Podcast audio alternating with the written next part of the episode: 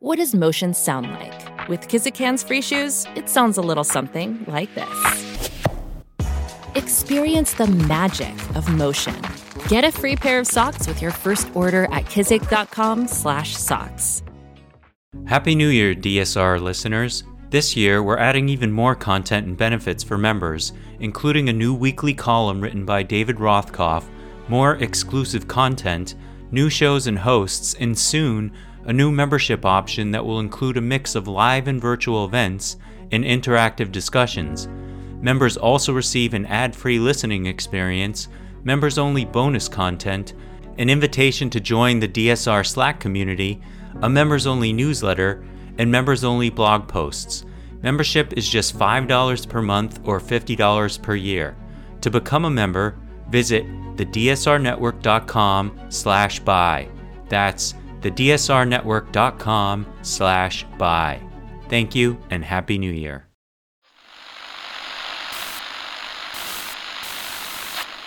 Nine, twelve, ten, twenty-eight, two, twenty-three. This is Deep State Radio, coming to you direct from our super secret studio in the third sub basement of the Ministry of Snark in Washington, D.C., and from other undisclosed locations across America and around the world. Hello, and welcome to the latest edition of our special series of podcasts focused on books you should read. The latest book is The Persuaders at the Front Lines of the Fight for Hearts, Minds, and Democracy by Anand Giridharadas. He uh, is probably known to you as a commentator on TV. You possibly have read him in the Times or the New Yorker or the Atlantic or Time. Um, welcome, Anand. Thank you so much for having me this is a terrific book on a really important subject and also one that I, I, I particularly like the way that you went about doing it. You look at people who are tackling what might be described as one of the biggest problems in a divided nation, which is how do you change minds? And you provide multiple perspectives of people doing this. Was the current severity of the political and cultural divides in the US the thing that led you here, or was there something else that led you here? Yeah, it was. It, it was. I mean, I think I. I, mean, I started the book a couple years ago, late in 2019 and early 2020, and in some ways, the reporting project was a, a kind of attempted antidote to my own despair. I mean, I, I uh, looked around at a country that had made, in my view, a, a ghastly political choice in 2016, a country that, you know, was backsliding away from the values of democracy that it had preached to the world, a country that where the American dream is essentially less actually true than it is in most European countries, and a country where attempts to change these things are kind of crashing on the on the rocks of this inability to change people's minds to reach people and i felt that despair. And i wondered whether others had a way out that i didn't i if if i had known the answer to this in my own heart it would have been a memoir but uh, I, I, didn't and so I, I decided to go spend time with people who are who were still attempting persuasion in a time of polarization who still were trying to change minds in order to change things and I tried to learn from them. And what I learned is that there are people doing remarkable work in communities across this country and uh, to a certain degree in national political life to change people's minds, to move people. They refuse to give in to this fatalism about other people that in some ways is poison in a democracy. And they are going about their persuasive labors in ways, frankly, that are the opposite of what a lot of us are doing casually on social media or in our own families or own workplaces and communities. They flipped around a lot of my own assumptions about the best way to be a persuader. And so I wrote the book to kind of uplift a bunch of people who had solved what I hadn't, who have figured out what I and perhaps people listening to this have not in their own lives. And I think these these persuaders I write about really show a kind of new playbook for, frankly, saving democracy in this country. Yeah, no question. And uh, I was delighted you had tackled this subject. I, I'm a big fan of your prior book, Winners Take All, the elite charade of changing the world, which sort of tackled this uh, issue of philanthropy. And I don't know, there were some scenes in that I recall that had to do with sort of being at places like Aspen and cringing at the parade of rich people with Chardonnay um, talking about poor people someplace else. Thought it was a great book, and again, you you you took some common points of view and turned them on their head and inside out. That's just what was needed here, because I think the common view is, well, the the the way we've got to solve this divide in the country is to meet these folks halfway, split the baby in half, and yet one of those clearest takeaways from this book is that's not the right way. Yeah, if you've ever been a baby, you know that splitting the baby in half is a, a suboptimal uh, solution. Very few babies live to tell about uh, that approach. Now, you're exactly right. And, and I think it's worth unpacking that for folks listening to this. I think when you think about, in particular, the Democratic Party's reigning approach to persuasion over the last generation in the kind of neoliberal era we've been living in. It is really baby splitting. It is compromising, diluting, watering down what you stand for in order to reach this mythical person in the middle, generally a kind of white working class voter from, you know, Western Pennsylvania that every Democratic politician is sort of afraid of and diner Americans, right? So how do we cater to the diner Americans? And the problem with this for Democrats is that when you start with a thing like everyone having health care and then you water it down, or you start with a thing like even Joe Biden's original climate proposal and then you water it down to please one senator from a coal state, um, two things happen.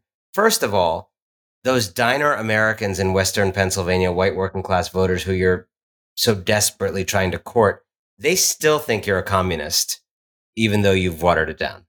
The, your efforts to woo the moderate seldom work. They they still think you're a radical. They're still in the grips of a kind of view of you that is being pumped to them by Fox News, etc. But your base, the people who are most passionate about you and your cause and these issues, they get sad. They get demoralized, right? They think that their priorities are not reflected. And so a lot of the people I'm writing about in this book are essentially, I think, in different ways, trying to turn that reigning theory of persuasion by dilution to turn it on its head and say, actually, the way you persuade is by building a movement that is more attractive than the other side's movement. And that doesn't mean it's weak sauce or or diluted or or you know compromising middle groundy. It's building a movement that's more attractive. And there's many elements to that that, you know, that are kind of unconventional relative to this, this view. So making a movement that, that actually can command attention, right? That knows how to play in a social media era where what people are talking about is going to have more power than what people are not talking about. The right is very good at this. Donald Trump, a certified idiot, is very good at this particular skill of getting a whole nation to talk about your ideas. On the more virtuous side, you know, AOC, who I write about in the book, is very good at this. When you look at AOC's talent for this, then compare her to virtually anybody else on the political left. The just ability to make people engage with an idea that you're trying to put into the bloodstream of the country, very important skill. The ability to build a real community around a movement, not just be asking people for $10 five times a day or $5 10 times a day, but building real IRL physical party infrastructure in every community in this country. Bhaskar Sankara, founded Jacobin Magazine, has written, you know, that the the center left and left parties that won in the 20th century around the world were so deeply rooted in people's lives, but often particularly as labor parties connected to labor unions, that every building in a city would have had a local representative of that party, right? So if you got a weird letter from the IRS, confusing letter from the IRS, and you're not rich enough to hire an accountant or, you know, whatever, and you're scared, you could go to Gilda on the third floor of your building. And, you know, she was the local Democratic Party lady and be like, Gilda, like, what's up with this? What's up with this letter? And Gilda would calm you down or connect you to someone, you know, and, and that has kind of fallen into the label of like party machines and party bosses in Tammany Hall. And I think we need to separate the corrupt part of what that world was from the very virtuous thing of like parties actually were physical presences in people's lives, IRL presences. They were doing picnics and barbecues and they were just walking with people. So that notion of movements that that can actually be a presence in people's lives, can actually provoke, command attention, pick fights when fights need to be picked, but also I think tell a better story about America. Tell a, a more galvanizing, hopeful, patriotic story about America. I, I don't think the left can afford to concede patriotism to people who, you know, shoot beer bottles in their backyard to prepare for their Civil War fantasies, right? I, I think the, the political left has a remarkable story to tell about patriotism, right? When so many families in this country drive their own children, teenage children, out of their homes because the parents cannot accept that their children love the people they love. Parents cannot accept that the children answer to a name that is not the name they were born with. Parents cannot accept who the children are, know themselves to be. Where do those kids go? Where do those kids from small towns in Oklahoma and Texas and where do they go? They go to New York City. They go to Los Angeles. They go to Philadelphia. They go to San Francisco. They go to Chicago. We in those places know patriotism because we love the children of our fellow citizens when those their own parents are unable to do so. That's patriotism. That's so. So I, refuse to concede this notion of patriotism to the right, and I think it's very important to build a pro democracy movement in this country that is able to to do that. Well, I think you know, as I mean, many people will take away many different things, perhaps from this book. There are a couple that I took away, and you know, the book is told in the stories of people who are engaged in this, which I thought was very effective and compelling. There were kind of three that I took away as the alternative to cutting the baby in half. One is listen. And, you know, and that's related to the point that you just made. Be in the community, listen to the people that you're talking to. Two is don't apologize for what you believe. Don't dilute what you believe. Make the best case you can make for what you believe. And the third, and I, you know, I've got this in several places, but the AOC chapter, and I, I, am I'll admit it, I'm an AOC fan. I think she's a, a, you know, a terrific example of what the politicians we ought to be turning to look like. Play the long game. It's you're not going to win this game in in in the short term. And it seemed to me that if you do those things, you can be quite successful. Am I missing something or did I No, I think that's I think that's a great that's a great way to frame it, you know, and and just say a word about each. But I think if you if you look at the, the listening point, I think there's a pressure that a lot of us feel in this moment, which I, I feel, and it, it's some way in some ways a social media fueled pressure to call out anything that you hear someone saying that is that is, you know, disparaging about a group of people or whatever as soon as you hear it. And that in a way you're almost complicit if you if you just let it let it lie or you just listen. And one of the things i learned from these persuaders i write about particularly in a movement called deep canvassing is these are gay rights campaigners starting in california in 2008 when they lost gay marriage there but it's now spread to many issues and across the country. They go to people's doors they knock on the door and they just listen they just listen to all the reasons they hate gay people. And they listen to all the reasons. And by the way, some people tell them all the reasons they love gay people. There's all kinds of things happening on the door. But if someone is hateful, there's limits. I mean, they're not, they don't, they don't sit there and endure violence or attacks on them, but, but, but they will go in and someone may, you know, may say things about how they think gay people are a threat to kids and they'll listen. Why do you think they're a threat to kids? You know, and they'll just listen. It's kind of amazing. I look at these videos of it. I watched it myself in Arizona like I don't know that I could do it, right? I, I just kept feeling this pressure to say, you got to fact check that. You got to, you got to rebut that. But they don't do that at first. They just listen. Get it all out. Get it all out. Get all your bile out. And then, having listened, they've built trust, right? They've that person now feels that they're being heard. And then what these canvassers do is they they don't try to implant the microchip of their opinion in someone else's head. They try to see if there's anything else going on in you that might sit in tension with the view that you expressed about gay people or about immigrants or about trans people or about honest history. And they try to play up those potential sources of dissonance. And it turns out we all have sources of dissonance with our outward stances and opinions, particularly moderate, kind of undecided, persuadable voters have a lot going on. They may hate immigrants, but support gay rights because of their nephew, right? How's that person going to vote?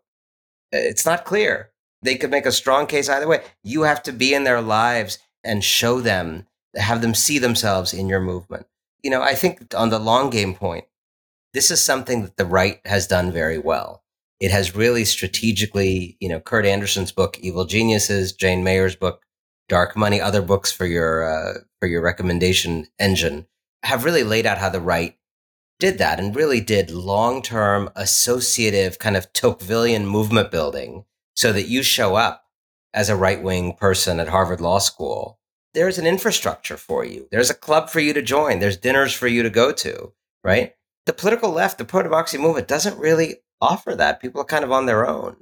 And so thinking about what does it look like to have an associative long game strategy for the political left to create what Alicia Garza, one of the leaders of Black Lives Matter in the book, calls homes, political homes for people, right? Not just vote for me, give me $5, but are we building homes for people? Are our movement spaces the most fun spaces in people's lives, right? Not just Medicare for all or here's my, uh, you know, climate policy, but are our movements the place people want to spend time after at the end of a tired day at work? Uh, is it where they're finding community? Is it where they're finding comfort when times are hard? Is it where they're finding help in a pandemic? Um, I think there's a lot of there's a case to be made for really learning some of the lessons of what the right did to to play the long game and deploying some of those tactics, but for good.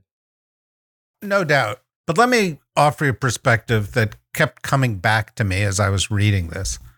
And, uh, you know, one of the reasons I think the book is vitally important is I think the issues that you, you talk about, preservation of democracy in the United States, for example, are so critical and is really going to be the measure of the current generations whether whether we succeed in preserving our institutions and values and system. And this process of persuasion is clearly going to be critical to that, much more critical than the easier processes of arguing. Now, having said all that, I think the, the rules that you've applied have actually been applied for longer than many people give credit. And the you know the, the, the, the what I typically will point to in this is that you know people will talk about progressive issues and they'll mean a certain set of things fairer taxes, dealing with green issues in a way, dealing with guns, dealing with being able to marry who you want to marry, et cetera, et cetera. Well, stunningly, particularly for somebody who's slightly older than you, like me, in the course of the past 25 years, American views on all those things have changed dramatically. And in the course of those past 25 years, in the course of certainly the 21st century, you now look at those issues and and they're not left-wing views or democratic views. They're substantial majority views two-thirds 70% 80% majority views if whether it means fair taxes or gun control or climate change or you know gay marriage or legalizing marijuana or well you know whatever all the, that whole basket. Something big has shifted and and and in some ways I don't think we give the left enough credit for having advanced their agenda. And in fact, part of the virulence or the um, the intensity of the fight from the right is I think the sense they're losing ground. what do you think of that? Spot on. Both of those points. This is like in a way, this is like something that, you know, infuriates me. And I, and I actually don't think it's about giving the left credit. I don't think the left claims credit for the remarkable progress it has achieved. And I think this gets to something very, very deep in the psychology of the left that actually AOC talks about toward the end of the chapter, which is that I think if you are on the left, in some ways, there is often a professional identity around being an underdog, around having very powerful forces arrayed against you and losing. And, and when it comes to, you know, the issue about billionaires and, and the American power structure, over the last generation, the left really has lost to an ascendant right. However, you are absolutely right that if you step back and say, there have been forces over the course of American history, forces for extending the blessings of liberty to more people and more fulsomely, and another set of forces, a kind of faction devoted to shrinking or keeping small the blessings of liberty to a kind of smaller we versus a bigger vision of a bigger we. Again and again and again, the bigger we has won. This faction opposed the end of slavery, they lost. They opposed labor reforms at the end of the 19th century to protect workers, yawning inequality, they lost. They opposed women's suffrage, they lost. They opposed, you know, the New Deal and unions and basic safety net, they lost. They opposed racial integration, they lost. They opposed opening immigration to non-white countries in 1965, they lost. They opposed gay rights, they lost. So uh, time and time and time again, this faction has been routed by the forces of progress. As you say, the right knows this and its profound sense of insecurity and the fact that it's willing to now advocate political violence and coups as a part of the normal course of business grows out of this sense that it basically has not won any of these major contests in the long run over whether to keep liberty for some or to extend it to more. And I think it's high time that progressive forces claim the progress they've achieved and tell people about the progress they've achieved and, and don't feel a need to be always dissatisfied as a way to give themselves a sense of purpose. That there has to be a way to keep oneself motivated by what has not yet been done. That's important. That's the fire, that's the flame. But if that motivation, that that kind of motivating force of all that has left to be done causes you to kind of erase what you have done, I don't think you're doing a great job of selling yourselves. And this is where going back to the point about patriotism, this is to me what a what an attractive, energizing, exuberant political left would look like, which is to say, we have won these fights again and again. These small-hearted people have tried to stop every single extension of the blessings of liberty to more people. They have lost every time. They're going to lose again. The question is, is their backlash a big and long one this time, or is it something we get over in a relatively fast period of time. But we got to buck up. Like no one likes to join the losing team, as Anat Shenker-Osorio, one of the people I read about the book, says. And and we need to stop acting like the losing team when we have in fact done remarkable work pushing this country in the direction of a real multiracial democracy. You are somewhat your foreign policy person. You spend a lot of time in the world. You know, I mean, America has a lot of faults. America has a lot of history it has to reckon for. America has a much worse safety net than countries in Europe, etc. But on this notion of building a multi-racial democracy, America is actually doing something that no country in Europe is really attempting, right? No country in Europe is on track to do demographically what we are doing, to be country, a country truly made of the world, a country with people from all countries.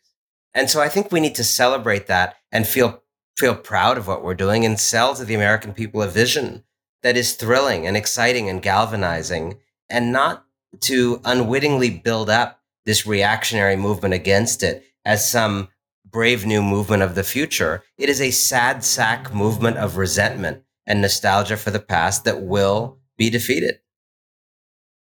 Absolutely right. And one of the things that infuses the book, and I have to admit I'm a bit of a sucker for this, is optimism and that you know there is a hopefulness in the arguments you make. There's a a sense that this is a, a, a winnable effort, and indeed, I you know I think when you look at the progress that's been made, it shows that this work works and is important. And this is not a time to be complacent.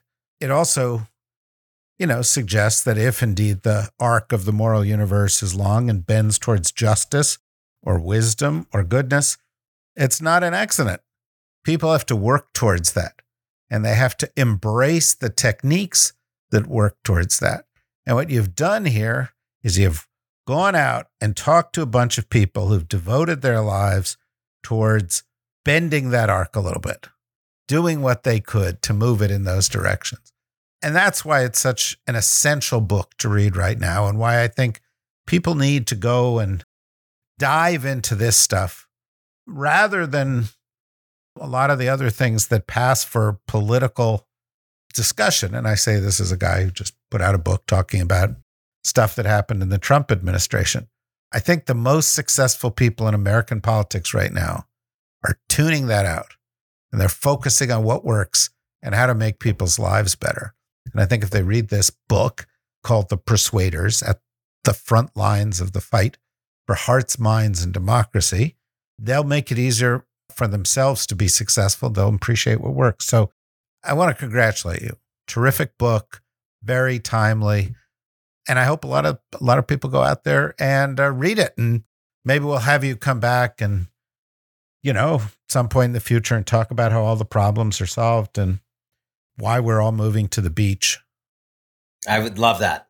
I'll be the I'll be the first to report that when it's happening. okay. Nice to talk to you, and uh, bye bye.